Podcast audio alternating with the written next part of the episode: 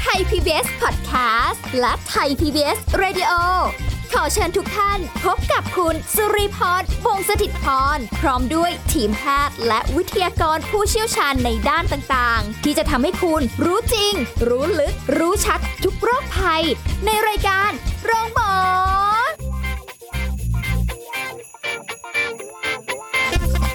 วัสดีค่ะ คุณผู้ฟังค่ะขอต้อนรับเข้าสู่รายการโรงหมอค่ะ วันนี้เราพบกันนะคะ ทางไทย PBS Podcast กันเช่นเคย สุริพรรับหน้าที่ดำเนินรายการตรงนี้ค่ะ วันนี้เราจะคุยกับดรนายแพทย์สันม่วงน้อยเจริญ รองผู้อำนวยการโรงพยาบาลเวชศาสตร์เขตร้อน มหาวิทยาลัยมหิดลนะคะถึงเรื่องของหน้ากากอนามัย สวัสดีค่ะ คุณหมอสันค่ะครับ สวัสดีครับ คือจริง ๆ ก็คุ้นเคยกับหน้ากากอนามัยกันมาพอสมควรเอ๊ะทำไมอยู่ๆวันนี้จะมาคุยกันเรื่องนี้นะคะ จริง ๆ ต้องบอกว่าหน้ากากอนามัยเนี่ย ก็มีส่วนสำคัญในการที่จะช่วยเรื่องของการแพร่กระจายของเชื้อโควิด -19 เหมือนกัน มาทำความเข้าใจ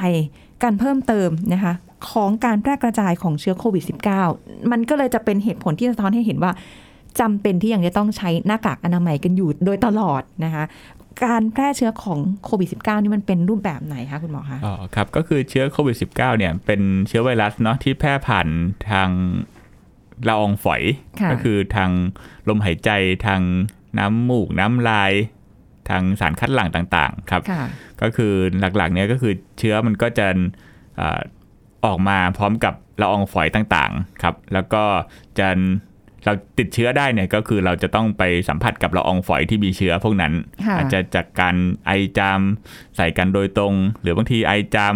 มีละอองฝอยพ่นลงมาอยู่ตามโต๊ะตามตู้ หรือว่าในอาหารช้อนซ่อม หรือว่าผิวสัมผัสที่ค่ะเราอามองไม่เห็น นะฮะอืมก็คือ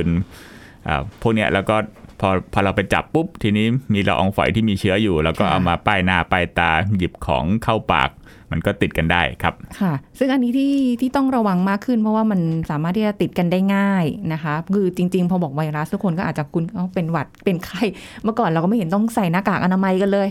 ก็อยู่กันได้นี่ อันนี้อันนี้ไม่เหมือนกันนะคะครับโควิด -19 มันน่ากลัวกว่านั้นอีก ใช่ครับเนื่องจากโควิด -19 มันติดกันได้ง่าย แล้วก็ค่ะแพร่กระจายเร็ว แล้วก็เอิ่มมันมีมีมีมีความรุนแรงมากกว่าค่ะไข้หวัดธรรมดา แล้วก็มากกว่าไข้หวัดใหญ่ คือมีอัตราการเจ็บปวดรุนแรงถึงขั้นเสียชีวิตได้เนี่ยมีมีสูงครับค่ะเขาบอกว่าได้ยินมาบอกว่าทำไงก็ได้อย่าให้เชื้อลงปอด จะดีที่สุด ก็คือจริง ๆทำไงก็ได้ อย่าให้ติดเชื้อดีกว่าครับ ไม่ต้องให้เชื้อลงครับปอดใช่ไหมเพราะเราว่าห้ามไม่ได้แล้วบอกไม่ได้ครับว่าบางคนเอ่อติดเชื้อไม่มีอาการ บางคนมีอาการน้อย บางคนเชื้อเอ่อลงปอดทำให้ปอดอักเสบค่ะก็แล้วแต่แล้วแต่คนเลยครับอือหือและด้วยเหตุผลที่ว่ามานี้แหละค่ะคุณผู้ฟัง เพราะว่ารูปแบบการแพร่กระจายของเชื้อเนี่ย มันมันฟุ้งกระจายมันเป็นละอองฝอยมันไปติดตรงไหนอะไรยังไงก็ได้ก็เลยนี่แหละ ที่ต้องใส่หน้ากากอนามัย ว่า จะสามารถช่วยได้ใส่หน้ากากอนามัยคุณหมอ ถ้าเราสองคนเอ่อที่คุยกันอยู่นะคะ คุณผู้ฟังคะ คุณหมอก็ใส่ดิฉันก็ใส่นั่งจัดรายการกันอยู่ตรงนี้ ความเสี่ยงสมมุติรีเป็น คุณหมอไม่ได้เป็นรีจะแพร่เชื้อให้คุณหมอเนี่ยโอกาสมันมากน้อยแค่ไหนคะถ้าต่างคนต่างใส่อ๋อครับก็คืออที่เราแนะนำให้ใส่หน้ากากอนามัยก็คือเราแนะนำให้ใส่เมื่ออยู่เกินหนึ่งคน ก็ค่ะก็คือเมื่อมีบุคคลที่ 2 ที่ 3 ที่ 4 เนี่ย เราแนะนำให้ใส่หน้ากากอนามัยแล้วเพราะว่าเราไม่รู้ว่าใครป่วยนะค่ะอันนี่คือความน่ากลัวของโรคเพราะว่าโรคมันบางบางทีก็ไม่มีอาการบางทีอยู่ในระยะฟักตัวเนาะค่ะก็คือเราก็แนะนำให้ทุกคนใส่หน้ากากอนามัย เพื่อเอ่อเพื่อป้องกันเชื้อที่จะเข้ามาหาตัวเราด้วย แล้วก็ค่ะป้องกันเชื้อที่อาจจะมีอยู่ในตัวเราแพร่กระจายไปสู่คนอื่นคค่ะรับถามว่าโอกาสในการจะติดต่อกันเนี่ยก็คือ เอ่อเนื่องจากว่ามันติดต่อผ่านละอองฝอยนะครับ อย่างอย่างแรกก็คือขึ้นกับระยะทางก่อนละอองฝอยเนี่ยมันลอยไปได้ไม่ไกล ก็คือเอ่อประมาณ 6 ฟุตค่ะก็หรือประมาณสักเมตรครึ่งสองเมตรถ้าอ่าเกินเนี้ยมันไปไม่ถึงแล้ว ก็คือถ้าเกิดว่าเราไม่ได้เข้าใกล้กันในระยะอ่าสองเมตรเนี่ยก็คือค่ะถือว่าไม่ติดละต่อให้อีกคนเป็นก็เถอะครับความเสี่ยงก็จะน้อยควาลมงเสี่ยงก็จะน้อยลงครับค่ะแล้วก็ยิ่งยิ่งถ้าเกิดว่าแบบใส่หน้ากากอนามัยครับ ก็มันก็จะคอยดักละอองฝอยต่างๆพวกเนี้ยครับค่ะไม่ให้เข้าตัวเราแล้วก็ไม่ให้ออกจากอ่าปากจากจมูกเราค่ะไป เพราะฉะนั้นความเสี่ยงก็จะลดลงอีกยิ่งถ้าทั้งสองคนใส่หน้ากากอนามัยความเสี่ยงก็จะลดลงต่ำมากๆครับค่ะแต่ถามว่ามีความเสี่ยงไหมก็ยังมีความเสี่ยงอยู่ครับอืมก็อาจจะต้องขึ้นอยู่กับปัจจัยอื่นๆ เช่นว่าระยะเวลาการสัมผัสการคอนแทคกันอ่านานมากน้อยแค่ไหนค่ะแล้วก็กิจกรรมที่ทำร่วมกัน เช่น บางทีอ่าใส่หน้ากากอนามัยก็จริง แต่ว่าอ่าต้องไปไปไปเปิดตอนกินข้าว ตอนกินข้าวนี่เป็นจุดที่สุ่มเสี่ยงมากที่สุดครับค่ะอ่ามีโอกาสติดเอ่อเชื้อไวรัสไอ้นี้ได้เยอะมากเลยครับค่ะ คือติดจากคนที่นั่งอยู่ด้วยกันกับเรา หรือแม้กระทั่งคนที่ห่างจากเราไปก็อาจจะรับน้อยๆแต่ถ้ามันต้องเกินสักสองเมตรไปก็โอ้ความเสี่ยงก็จะน้อยลงถึงแม้จะกินข้าวอยู่ก็ตามไม่ได้ใส่อ่าถ้า สมมุติกินกินข้าวอยู่กับคนที่เป็นเนี่ย แต่ว่ากินกันคนละจานเนี่ยค่ะกินกันคนละจานอยู่กันคนละโต๊ะเนี่ยค่ะก็ถือว่าความเสี่ยงน้อยมากแทบแทบจะไม่มีความเสี่ยงเลยครับค่ะแล้วก็อ่าในอีกกรณีหนึ่งก็คือถ้าเกิดว่าเราใส่แมสทั้งสองคนก็เถอะ แต่ว่าอยู่ในห้องที่อ่าปิดไม่มีการถ่ายถ่ายเทไม่มีการอ่าหมุนเวียนของอากาศที่ดีพอค่ะเช่นอาจจะเป็นในสถานบันเทิง หรือว่าในอะไรที่เป็นห้องอาปิดทึบใน อันเนี้ยก็คือถือว่าเป็นกลุ่มที่มีความเสี่ยงเหมือนกันอืมเพราะว่าพออากาศไม่ไหลเวียนก็ไอ้เชื้อโรคเชื้อโรคต่างๆอะไรเนี่ยมันก็อาจจะฟุ้งกระจายอยู่ในนั้นแหละครับ ค่ะ หรือแม้กระทั่งการที่คนหนึงใส่ คนหนึงไม่ใส่ ความเสี่ยงก็จะเพิ่มระดับอ่าใช่ครับขึ้นก็มาคือถ้าเรื่อยถ้าคนหนึ่งใส่กับอีกคนหนึ่งไม่ใส่เนี่ย จาก ความเสี่ยงต่ำก็จะกลายเป็นความเสี่ยงปานกลางถึงความเสี่ยงสูงได้เลยครับๆค่ะอันนี้อันนี้คือเป็นเรื่องจริง เพราะว่าเคยผ่านจุดนี้มาแล้วที่จะต้องกักตัวเนื่องจากว่าเอ่อได้มีความเสี่ยงต่ำกับการไปทำงานนะคะแล้วต้องอยู่กับเอ่อผู้ที่ไปมีความเสี่ยงมาแล้วนะคะแต่บังเอิญว่าในขณะที่ปฏิบัติงานอยู่อันนี้ถือว่ารอดมาได้เพราะหน้ากากอนามัยจริงครับๆว่าอยู่ด้วยกันตลอดในการทำงานในวันนั้น ปรากฏว่าเอ่อ คนที่มีความเสี่ยงมาบอกว่ามีความเสี่ยงในการที่จะต้องติดโควิด เลยไปตรวจดูตอนระหว่างรอผลอืมโอ้โห คุณหมอคะเชื่อไหมคะว่าก็เกิดความแพนิคพอสมควรคว่ารับเอ๊ะ เราจะติดเป็นไหมไหมเราอะไรจะติดไหมไหมครับต้องต้องเทียบตารางเทียบอะไรกันเลยค่ะว่า เอ๊ะ เราอยู่ในกลุ่มเสี่ยงไหนอ๋อใช่ A B ใช่ครับ C เราต่ำไหมหรืออะไรไหมเพราะว่าครับวันนั้นพอมีความกังวลเสร็จปุ๊บเนี่ย ก็เลยไปที่โรงพยาบาล ก็ไม่ได้ตรวจนะคะ คุณหมอเขาก็ไม่ได้ให้ตรวจ เพราะว่าให้ประเมินดูครับว่าเราอยู่ในระดับไหนถ้าเสี่ยงต่ำมากก็กลับบ้านไปสังเกตอาการครับค่ะก็รอดมาได้ กับเหตุการณ์ตรงนี้เพราะหน้ากากอนามัยจริงๆค่ะใช่คุณหมอครับไม่น่าเชื่อเลย แต่หน้ากากอนามัยเนี่ย ทุกวันนี้เนี่ยมีหลายรูปแบบมากเลยค่ะ คุณหมอทั้งแบบทางการแพทย์อย่างที่คุณหมอใส่ อย่างของลีเนี่ยเป็นแบบ 3D ที่โอ้เดี๋ยวนี้เป็นนวัตกรรมเป็นแฟชั่นเป็นอะไรไป เยอะแยะมากมายหาซื้อได้ง่ายกว่ารอบแรกครับ รอบแรกนี่โหโหดมากค่ะคุณใช่หมอครับเห็นคุณหมอเขียนไว้ในใน Facebook อืมฮะคุณหมอเหมือนกันว่าโหมันราคาแพงมาก กล่องหนึ่งที่ซื้อมาตอนนู้นอยู่ที่แปดร้อยกว่าบาทโอ้ใช่ฮะห้าสิบชิ้นช่วงนั้นแพงจากจริงๆฮะจากพอหลังจากนั้นเอ่อโควิดซาซาลงร้อยกว่าบาท วันนั้นถ้าวันนั้นซื้อนี่ได้ได้ตั้งเจ็ดกล่องเลยนะใช่ครับ คูณห้าสิบแผ่นไปว่าไปอะไรเงี้ย แต่นี่คือแบบมันมีหลายรูปแบบค่ะ ทางการแพทย์อย่างทั่วไป อย่างเป็นหน้ากากผ้า เป็น N95 หรืออะไรเงี้ย เพราะก่อนหน้านี้ก็มีเรื่องของฝุ่น PM 2.5ครับด้วยเนาะเราก็เลยเริ่มมาใส่หน้ากากอนามัยกัน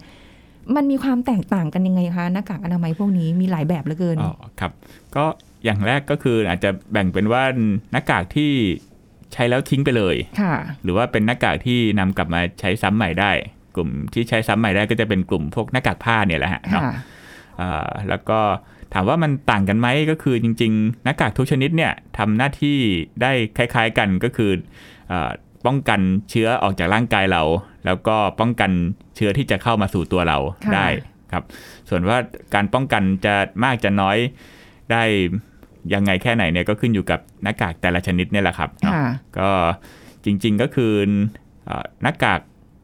เออหน้ากากอนามัยเนี่ยก็ก็ถ้าถ้าใส่ทั้งสองคนเนี่ยโอกาสเออการป้องกันเชื้ออะไรเนี่ยก็ได้สูงนะฮะถือว่าใช้ได้เลยครับ ไม่ว่าค่ะจะเป็นชนิดที่ว่าเป็น 3D เป็นหน้ากากคาร์บอน เป็นหน้ากากอะไรจริง ๆ ขอให้ใส่เถอะครับค่ะจะเป็นหน้ากากผ้าหรือหน้ากากอะไรก็ได้เหมือนกันครับขอให้ใส่ อย่างของดีทั่วไปเนี่ยดีจำเป็นต้องไปใช้หน้ากากอนามัยทางการแพทย์ไหมคะว่ามีความรู้สึกว่าอุ้ยของของที่คุณหมอพยาบาลใช้มันน่าจะมีประสิทธิภาพดีกว่าอะไรอย่างเงี้ยอ๋อจริง ๆ เหมือนกันครับ ใช้ขอให้เป็นเป็นเป็นหน้ากากที่ได้มาตรฐานอย่างน้อยค่ะก็คือได้คำว่าได้มาตรฐานคือมีมีสามชั้นค่ะมีชั้นมีชั้นในแล้วก็มีชั้นกลางที่เป็นเป็นเป็นตัวคอยดักจับไอสสารต่างๆ แล้วก็มีชั้นนอกครับค่ะ ขอให้เป็น 3 ชั้น ก็ก็ก็โอเคแล้วครับ ถ้าเป็นหน้ากากอนามัยนะครับค่ะก็อาจจะมีข้อรายละเอียดต่างๆ กันมีรูปทรงที่ที่ที่สวยงาม หรือว่าถ้าเป็น 3D ก็อาจจะทำให้อ่าหายใจได้สะดวกมากขึ้นประมาณค่ะนี้ครับอ๋ออาจจะมีข้อสังเกตนิดนึงหน้ากากบางบางอย่างอ่าเช่น N95 หรือว่าหน้ากากกันฝุ่นอะไรบางอย่างเนี่ยค่ะอ่ามันจะมีหน้ากากที่มีมีเว้า เพื่อให้หายใจออกได้สะดวกมากขึ้นค่ะไอ อันเนี้ยครับก็คือ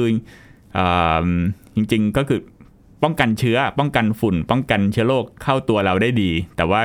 อ่าในทางกลับกันเนี่ยก็คือมันมันมีเว้าเนาะมันค่ะมันไม่ได้กรองเชื้อขาออกครับ ก็คือถ้าร่างกายเรามีเชื้อเนี่ยแล้วเราหายใจออกไปเนี่ยก็คือเท่ากับว่าเหมือนไม่ได้ใส่แมสเลยอ้าวครับซะก็คืองั้นอาจจะแพร่อาจจะแพร่เชื้อให้คนอื่นได้ ถ้าเรามีเชื้อครับค่ะหน้ากากอนามัยที่มีเว้าเนี่ยก็เลยอาจจะไม่แนะนำให้ใส่ ในกรณีที่ว่าเราเจ็บป่วยไม่สบาย หรือว่าเอ่อมันอาจจะช่วยป้องกันตัวเราไม่ให้รับเชื้อเฉยๆ แต่ว่าไม่ได้ค่ะป้องกันเชื้อจากตัวเราแพร่ไปสู่คนอื่นครับค่ะ เพราะฉะนั้นคือจริง ๆ แล้วจะใส่แบบไหนก็ได้นะคะหรือจะเป็นหน้ากากผ้าก็ได้ บางคนอาจจะบอกว่าอุ้ยถ้าเกิดให้ซื้อแบบใช้ครั้งเดียวแล้วทิ้ง ก็คงจะไม่ไหว เพราะว่า มันก็ค่อนข้างที่จะมีราคาสูงขึ้นมาตามสถานการณ์ ขยับขึ้นมาเรื่อยๆ อะไรแบบนี้ อย่างหน้ากากทั่วไปค่ะคุณหมออย่างที่เคยใส่ มันจะมีช่องด้านข้างแก้ม เวลาอ๋อพอฮะคล้องหูไปแล้วครับปุ๊บมีช่องใช่ใช่คเอรับออันเนี้ยพวกละอองฝอยหรืออะไรเงี้ยมันมันสามารถเข้าทางช่องเล็ก ๆ พวกนี้ได้ไหมคะก็จริงๆเอ่อถ้าอยู่ในห้องอับที่มันมีการเอ่อไม่มีการระบายอากาศได้ดีนะครับค่ะเอ่อ ถ้าถ้าถ้ามันมีละอองฝอยที่มันฟุ้งกระจายอยู่เนี่ยก็อาจอาจอาจจะเข้าเล็ดลอดเข้ามาไอ้บริเวณที่มันเป็นช่องว่างได้ครับ ก็ยังไงก็เลยมีคำแนะนำอันใหม่ ๆ เพิ่มขึ้นมาว่าโอเค หลังจากใส่หน้ากากผ้า เอ้ยหน้ากากอนามัยเสร็จให้ใส่หน้ากากผ้าอ่าอีกชั้นหนึ่งค่ะคลุมด้านหน้า เพื่อเพื่ออะไรเพื่อให้มันกระชับเนี่ยแหละครับ เพื่อให้เพื่อให้มันปิดรอยรอยรั่วข้างๆข้างๆแก้มเนี่ยแหละครับ ค่ะ ใส่แค่อันเดียวก็จะแย่อยู่แล้ว ใส่สองชั้น เออ มันก็จะแบบรู้สึกแบบหายใจลำบากไปครับหรือเปล่า มันมีแบบเป็นสามชั้นมีสี่ชั้น ถ้าสี่ชั้นมันยิ่งป้องกันได้มากขึ้นกว่าเดิมไหมคะเท่ากันครับเท่าอ้าวเท่ากับสามชั้นครับ ก็คือสี่ชั้นเนี่ยไอชั้นที่สี่ชั้นที่ห้าอะไรที่มาเพิ่มเนี่ยส่วนใหญ่ค่ะจะเป็น เป็นเป็นเป็นตัวกรองอาจจะเป็นตัวกรองกลิ่น หรือว่าค่ะอ่ากรองสารบางอย่างเพิ่มเพิ่มเติมครับค่ะเนี่ยก็แต่ว่าประสิทธิภาพปก็ระสิทธิสามภาพชั้นก็ก็พอใช่ครับ เพราะว่าราคาพอสะพอสี่ชั้นปุ๊บมันจะอัพมัรานก็คาจะขึ้นมาแพแพงงขึ้ขึ้นนไปมาอีกใช่ก็เอ่อคุณผู้ฟังอาจจะต้องเลือกใส่หน้ากากใช้ครั้งเดียวทิ้ง คือใส่ทั้งวันแล้วไปทิ้ง หรืออะครึ่งวันแล้วเราคุยเยอะหรืออะไรเงี้ย อะเปลี่ยนอันใหม่หรืออะไรยังไงดีอ๋คะอหรือแบบเอาใส่ไปเลยทั้งวันแหมครัมันบเปลือง ก็คือจริงๆอ่าถามว่าจะใช้ยังไงดีก็คือ แนะนำว่าอ่า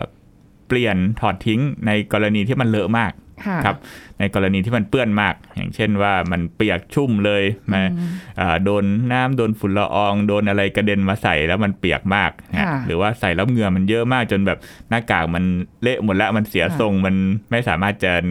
กรองอะไรได้แล้วถ้าค่ะถ้าอย่างนั้นก็เปลี่ยนครับอืมแต่ถ้าเกิดว่าใส่มาแล้วเอ่อไม่ได้ทำอะไรมากเอ่อสภาพยังดีอยู่ค่ะก็อาจจะใส่ทั้งวันแล้วค่อยค่อยค่ค่ออยยเปลี่ยนค่อยทิ้งทีเดียวเลยก็ได้ครับ แต่คือยังไงก็ต้องเปลี่ยนครั้งเดียวเท่านั้นอะแล้วก็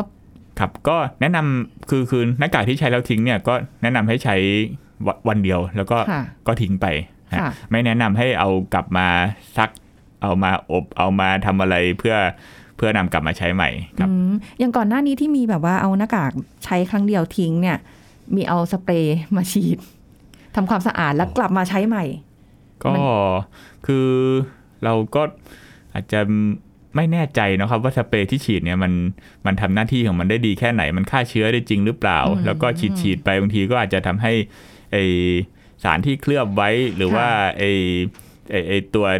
ตัวตัวไส้กรองตัวอะไรที่มันคอยดักจับเนี่ยค่ะมันทำงานผิดเพี้ยนไปครับอ๋อเพราะฉะนั้นก็เลยอาจจะยังไม่แนะนำให้ค่ะให้ให้ให้ทำวิธีนั้นครับอืมเห็นแดดบ้านเราแรงๆ ใส่แล้วไปตาก ก็ถ้ามันถ้ามันไม่มีจริง ๆ เนี่ย ก็จะใช้วิธีนั้นเนี่ยก็ก็ก็จริง ๆ ไม่ผิดแต่ว่าไม่แนะนำให้ใช้ เพราะว่าการเอาไปตากแดดเนี่ยก็คือเราก็อย่างอย่างแรกเราไม่รู้ว่ามันฆ่าค่ะเชื้อได้จริงไหม อย่างที่ค่ะสองก็คือไปตากแดดเนี่ยไอสารต่างๆ แล้วก็พวกยางยืดพวกอะไรของหน้ากากเนี่ยมันก็จะค่ะเสียหายไป มันก็อาจจะไม่กระชับ อาจจะใส่แล้วกันได้ไม่ดีครับผมค่ะ เพราะว่าอันนี้ที่ถามเผื่อเพราะว่าเอ่อบางหลาย ๆ ท่านที่อาจจะไม่ได้เอื้ออำนวยในการครับจะซื้อหน้ากากอนามัยใช้ทุกๆวันหรืออะไรครับแบบนี้นะคะ ก็เห็น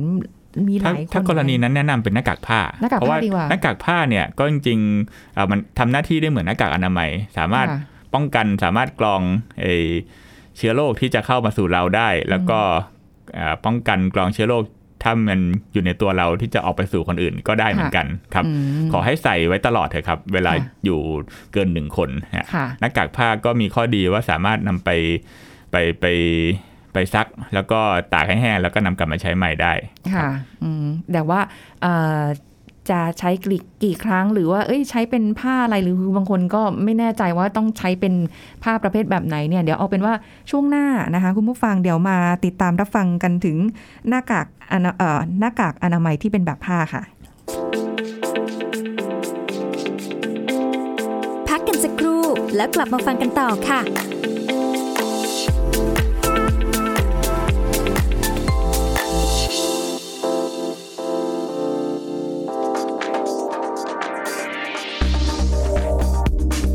คุณผู้ฟังครับการรับวัคซีนโควิด -19 มีประโยชน์ในการสร้างภูมิคุ้มกันต่อตนเอง ป้องกันตนเอง ป้องกันครอบครัว และป้องกันสังคมนะครับ เมื่อเทียบกับประโยชน์และโทษแล้วจะเห็นได้ว่ามีประโยชน์มากกว่าโทษอย่างมาก ทางการแพทย์จึงแนะนำอย่างยิ่งว่าควรฉีด แต่อย่างไรก็ตามนะครับก่อนที่เราจะฉีดนั้นจะต้องรับข้อมูลให้พร้อมก่อน สิ่งสำคัญที่สุดก็คือคนที่ฉีดจะป้องกันตนเองได้ ป้องกันคนในครอบครัวได้ การระบาดนั้นมีการนำเชื้อไปสู่เด็กและผู้สูงอายุ คนที่มีโรคประจำตัวก็เสียชีวิต รวมทั้งผู้ที่เป็นโรคอ้วน มีค่าดัชนีมวลกายมากกว่า 30 หรือน้ำหนักตัวมากกว่า 100 กิโลกรัม ซึ่งความสามารถของปอดในการแลกเปลี่ยนออกซิเจนนั้นก็จะน้อยลง โอกาสเสียชีวิตก็จะมีมากขึ้นนะครับ ขอขอบคุณข้อมูลจากนายแพทย์ทวีโชติพิทยสุนนท์ผู้ทรงคุณวุฒิในคณะกรรมการโรคติดต่อแห่งชาติ แพทย์ผู้เชี่ยวชาญด้านโรคติดเชื้อ ไทย PBS Radio วิทยุข่าวสารสาระ เพื่อสาธารณะและสังคม คุณกำลังฟังรายการ โรงหมอ รายการสุขภาพเพื่อคุณจากเรา มาติดตามกันต่อค่ะกับช่วงของรายการโรงหมอนะคะ ไทย PBS Podcast ค่ะสำหรับในช่วงนี้คุยกันถึงเรื่องของหน้ากากอนามัยแบบผ้ากันหน่อยว่ามีความสงสัยที่ได้ยินมาบอกว่าถ้าเป็นผ้ามัสลิน อะไรแบบเนี้ยจะดีแล้วก็อะมันประหยัดด้วยตรงที่เราสามารถนำกลับมาซักใหม่แล้วใส่ซ้ำใส่ซ้ำแล้วมันต้องกี่ครั้ง แล้วมันจะใช้ได้ตลอดไปไหมหรือเราต้องเปลี่ยนในวันหนึ่งใช้ไปสักประมาณหลาย ๆ ครั้งแล้วเราต้องเปลี่ยนอะไรเงี้ยหน้ากากผ้ามันดีตรงที่เราประหยัดได้ แต่ว่าในการใช้เนี่ยชนิดของผ้ามีส่วนสำคัญไหมคะเอ่อชนิดของผ้าเนี่ยก็คือจริงๆอาจจะเป็นส่วนประกอบที่เรียกว่าไม่ใช่ส่วนประกอบหลักนะครับค่ะก็คือจริง ๆ ขอให้ใส่นะครับ เป็นผ้าอะไรก็ได้เหมือนกันครับอ่ามันจะเป็นผ้ามัสลินผ้าฝ้ายผ้าอะไรก็ได้หมดค่ะนะครับ คือมันสามารถกรองได้เหมือนกันอืมครับ เพียงแต่ว่าโอเคผ้าบางอย่างอาจจะมีคุณสมบัติที่พิเศษนิดนึง เช่นว่าอาจจะอ่าสะท้อนน้ำได้ดี ก็อาจจะมีมีการป้องกันไอละอองฝอยที่จะกระเด็นเข้ามาได้ดีกว่าผ้าอื่นค่ะๆครับหรือว่าผ้าบางอย่างอาจจะมีการเคลือบสารป้องกันบางอย่าง เช่นสารฆ่าเชื้อหรือสารที่ทำให้สะท้อนน้ำได้ดีขึ้น เพราะฉะนั้นก็เลยอ่าจะ มีราคาสูงกว่าปกติ เพียงแต่ว่าถามว่าอ่าจำเป็นไหมผ้าไหนยังไงต้องต้องเป็นผ้าชนิดนี้ไหมก็ไม่ได้ขนาดนั้นครับค่ะเพียงแต่ว่ามีอะไรก็ขอให้ใส่ครับอืมแล้วก็หลักๆก็ถามว่าใช้ได้กี่ครั้งเนี่ยก็อาจจะขึ้นอยู่กับสภาพของหน้ากากมากกว่าครับค่ะว่าเราซักไปแล้วเนี่ยมันยังอยู่ทรงไหม แล้วก็ยางยืดที่ค่ะ ที่ใช้ติดกับไอ้หน้ากากผ้าเนี่ยยังยังยังใช้การได้ไหมมันยังกระชับอยู่ไหม คือถ้าค่ะมันยืดมากมันย้วยมากมันใส่แล้วมันไม่กระชับเนี่ยก็ไม่แนะนำให้ค่ะให้ให้ใช้ต่ออาจ อาจจะต้องเปลี่ยนหน้ากากหรือว่าเปลี่ยนยางยืดไปครับอืมก็ขึ้นอยู่กับความสะดวกอย่างของของรีเองนี้ใช้หน้ากากผ้าเราหายใจไม่ค่อยสะดวก ก็เลยต้องใช้แบบครั้งเดียวแล้วทิ้งครับเนี่ยเมื่อก่อนอาจจะรู้สึกแบบโอ้มันแพงเนอะจะขอสักสองวันได้ไหมก็ไม่ได้นะ จริง ๆ ก็ต้องตัดใจในการทิ้งไป ตอนนี้มันก็ถูกลงบ้าง แต่มันก็จะแพงขึ้นตามสถานการณ์ แต่คุณหมอคะใส่นานๆเนี่ยค่ะได้ยินมาอีกแล้ว เขาเล่าว่าเขาเป็นใครก็ไม่รู้แหละ แต่เราก็เชื่อกันไปหลายต่อหลายคนเลยว่า ใส่แล้วเนี่ยนานๆทำให้อาหายใจไม่สะดวกออกซิเจน เราแทนที่เราจะได้ออกซิเจน เราได้คาร์บอนเข้าสู่ร่างกายเพราะว่าแบบใช้นานมันมันใช่ไหมคะข้อมูลนี้อ๋อณปัจจุบันเนี่ยคือไออหลักฐานทางการแพทย์เนี่ยครับยัง ไม่มีอันไหนที่ออกมายืนยันหรือว่าแสดงให้เห็นเนาะค่ะว่าการใส่หน้ากากนานๆ ไม่ว่าจะเป็นหน้ากากผ้าหน้ากากอนามัยเนี่ยใส่นานๆ แล้วทำให้เกิดมีคาร์บอนไดออกไซด์คั่งหรือว่าเลือดเป็นกรด หรือว่าค่ะเกิดอาการผิดปกติอะไรเนี่ยยังไม่มีครับค่ะเพียงแต่ว่าความรู้สึกอึดอัดเนี่ยมันอาจจะเป็นจากการที่ว่าเราหายใจได้ไม่สะดวกอากาศมันไหลเวียนไหลเข้าไหลออกได้ไม่ดีครับค่ะก็เลยเป็นอืมเป็นเป็นที่มาว่าโอเคทำทำให้เราไม่ค่อยอยากใส่ แต่ว่าค่ะก็ อาจจะต้องทำให้เคยชินครับค่ะเมื่อก่อนอาจจะแบบถ้าเกิดเอ่อไม่สบายคนไม่สบายต้องใส่ใช่ไหมคะแต่เดี๋ยวนี้ไม่ได้แล้วนะทุกคนต้องใส่หมดเลยต้องนะใส่ทุกคนครับ แต่บางคนเอามาไว้ใต้คางใส่เหมือนกันค่ะอยู่ใต้คางไม่ใช่ครับ คือก็การใส่ผิดวิธีเนี่ยอาจเราไม่นับว่าใส่เหมือนค่ะไม่ได้ใส่เลยครับ เพราะว่าสิ่งที่เราต้องการคือต้องปิดปากปิดจมูกค่ะครับอืมปิดนนี้ปากอย่างเดียวก็ไม่ได้ เปิดจมูก หรือปิดจมูกอย่างเดียวเปิดปากก็ไม่ได้ ก็ถึงทำให้มันเป็นแผ่นแบบสามารถขยายออกมาคอ่าลุมใช่ครับจมูกคลุทั้งหมดปากได้นั่นเองนะคะ แล้วเนี่ยขนาดเราใส่คุยกันในรายการ ยังรู้สึกแบบโอ้ยแทบจะไม่ไหวแล้วอย่างบางคนแบบอุ้ยอยากออกกำลังกายมากเลยอะคุณหมอแต่แบบตกลงต้องใส่ไหมอะตกลงยังไงอะพออย่างอย่างที่รู้จักเลยค่ะ พี่ท่านหนึ่งคือ เป็นคนที่ชอบวิ่งเป็นชีวิตจิตใจ ไม่วิ่งไม่ได้ถึงแม้โควิดจะเยอะขนาดนี้ยังไงก็ต้องออกไปวิ่งค่ะ ทีนี้ออกไปวิ่งเราก็ถามเอ๊ะต้องต้องใส่หน้ากากอนามัยไหมเขาก็บอกว่าก็วิ่งห่างๆมันมันจะอันตรายก็ไปไหมคือจริงๆอ่าการออกกำลังกายกับการใส่หน้ากากเนะครับ ก็คือค่ะจริงๆถ้าเกิดว่าอ่าออกกำลังกายที่ไม่ได้หนักหน่วงมากฮะก็ถ้า เอาเป็นว่าถ้าถ้าใส่ได้เราก็แนะนำให้ใส่ แต่ค่ะถ้าเกิดว่าใส่แล้วมันหายใจลำบากมากหายใจไม่ทัน เพราะว่าการออกออกกำลังกายบางอย่างมันเหนื่อยมาก เช่นวิ่งหรือทำอะไรเนี่ยมันอาจจะต้องหายใจเร็วขึ้นค่ะอาจจะทำให้หายใจเอาอากาศเข้าและออกได้ไม่สะดวกเท่าไหร่ ถ้าค่ะเป็นกรณีนั้นเนี่ยอ่าอาจจะไม่ต้องใส่แต่ว่าคือถามว่าทำยังไงออกกำลังกายยังไงให้ปลอดภัยก็คือต้องรักษาระยะห่างเนี่ยแหละครับค่ะเพราะว่าอ่าเรารู้อยู่รู้อยู่แล้วว่าเชื้อมัน ถ้าเกิดว่าเกิน 6 ฟุต หรือเกิน 2 เมตรเนี่ยมันจะไม่ติด เพราะฉะนั้นอาจจะต้องวิ่งห่างๆกัน หรือว่าแบบทำอะไรห่างๆกันอืมครับหรือว่าถ้าเกิดสมมติว่าลียืนอยู่ข้างๆ อยู่ในลิฟต์ค่ะ อยู่ในลิฟต์ด้วยกัน ใส่หน้ากากอนามัยทั้งคู่เลยครับ แต่บังเอิญลีตามออกมาข้างๆ น่าจะมีสะดุ้งมั้งเหมือนกันครับผมว่าเดี๋ยวนี้อันเนี้ยความเสี่ยงมันมากน้อยแค่ไหนครับคะก็เอาจริง ๆ ถ้าใส่หน้ากากอนามัยทั้งสองคนเนาะค่ะแล้วก็เอ่ออยู่ในลิฟต์ก็ถือว่าเป็นเป็นเป็นเป็นที่ที่อากาศไม่ค่อยไหลเวียนดีสักสักเท่าไหร่ค่ะก็อาจจะต้องมาดูครับว่าอยู่นานแค่ไหนฮะอืมถ้าไม่เกิน 5 นาทีก็ยังถือว่าเป็นกลุ่มเสี่ยงต่ำอยู่ หรือว่าค่ะถ้าเราไม่ได้ไปไอจาม หรือว่าไม่ได้ถูกใครไอจามลดใส่หน้าค่ะถ้าอย่างนี้ก็ถือเป็นกลุ่มเสี่ยงต่ำครับอ๋อคือแต่ถ้าเกิดว่ามาตรงหน้าเลยเนี่ยอันนี้มันก็ความเสี่ยงเยอะก็มีถึแความจะใเสี่ยงอยู่ครับแมสอยู่แต่แต่แต่ความเสี่ยงที่ว่านี่คือต้องต้องกรณีที่คนมาไอมาจามรถเราเนี่ยเป็นนะ เพราะว่าเราก็ไม่รู้เหมือนกันว่าใครเป็นใครไม่เป็นเนาะเผื่อเขาแบบยังเอ่อไม่แสดงอาการพอเราโดนนิดนึงปุ๊บอาการไปแล้วก็มีาอันนี้ารก็ออกบอกไม่ได้ครับ ก็คือถ้าถ้าเกิดว่าเรามีกรณีนั้นเกิดขึ้น ถูกใครค่ะไอจาม หรือไปอยู่ในสถานที่ที่ปิดปิดๆมีคนไอจามอะไรเงี้ยค่ะก็จริงๆถ้าทางการแพทย์เนี่ย ถ้าเราไม่ได้แบบ confirm ว่าคนที่อยู่อยู่อยู่อยู่ในนั้นด้วยกันเนี่ย ไม่สบายค่ะเจ็บป่วยเป็นโควิดจริง ๆ เนี่ยก็ถือว่าเรายังเป็นกลุ่มเสี่ยงต่ำอยู่ครับอืมสังเกตอาการต่อไปครับ เหนื่อยตรงนี้แหละเหนื่อยตรงสังเกตอาการฮะอะแล้วถ้าอยู่ในรถล่ะคะ โอ้โห ตอนนี้การอยู่ในรถกันสองคนขึ้นไป ต้องใส่หน้ากากอนามัย โห มันก็รู้สึกอึดอัดพอสมควรจากที่แบบได้ได้ลองนั่งสองคนแล้วต่างคนต่างใส่หน้ากากอนามัยครับเออ มันทรมานดีค่ะ คือจริงๆ มันเป็นเป็นเป็นกฎแล้วนะครับค่ะก็คือ ไม่ทำก็เป็นผิดกฎเข้าไปค่ะก็ก็คือพอแล้วก็แนะนำให้ใส่คือด้วยความหวังดีของผู้ที่ออกกฎก็คือค่ะเขาต้องการให้ทุกคนใส่เพื่อเป็นการป้องกันการแพร่แพร่กระจายเชื้อเนี่ยแหละครับค่ะเนาะถามค่ะว่าใส่ใส่ยังไงก็ดีกว่าไม่ใส่ครับนะจะเป็นหน้ากากผ้าหรือหน้ากากเอ่ออนามัยปกติทั่วไปก็แล้วแต่เลย แต่ว่าต้องใส่ครับ แล้วมีโอกาสจะแพ้ได้ไหมคะเอ่อแพ้ก็เอ่อ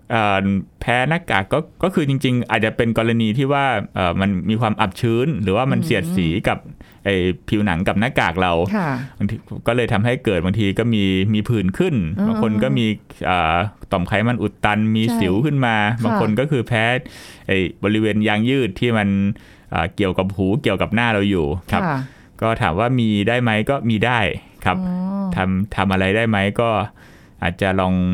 เปลี่ยนชนิดหน้ากากดูให้มันเหมาะสมกับเราหรือว่าบางทีถ้ามันเป็นเยอะก็อาจจะต้องไปปรึกษาแพทย์ ดูว่าจะต้องทายากินยาอะไรเพื่อรักษาตรงนี้ไหมครับอืมคือป้องกันโควิด แต่ในขณะเดียวกันต้องไปรักษาผิวหน้า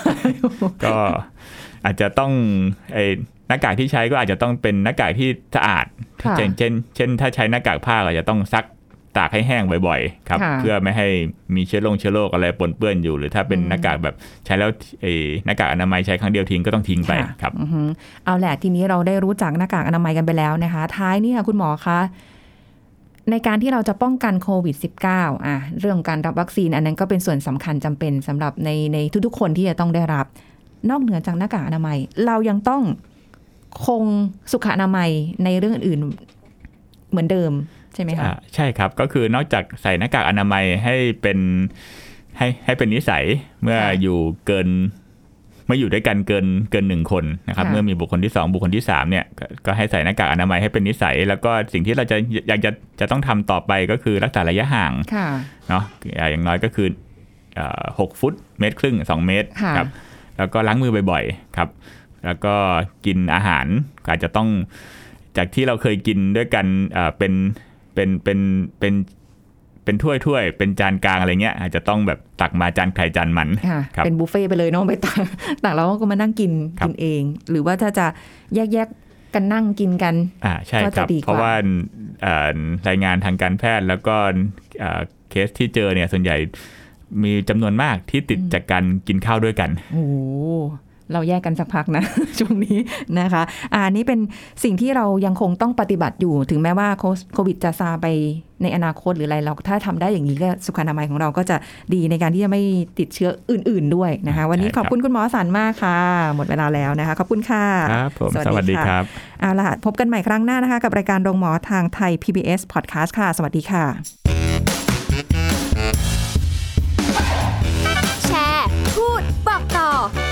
กายการโรงหมอได้ทุกช่องทางออนไลน์ เว็บไซต์ www.thaipbspodcast.com แอปพลิเคชัน Thai PBS Podcast Facebook Twitter Instagram Thai PBS Podcast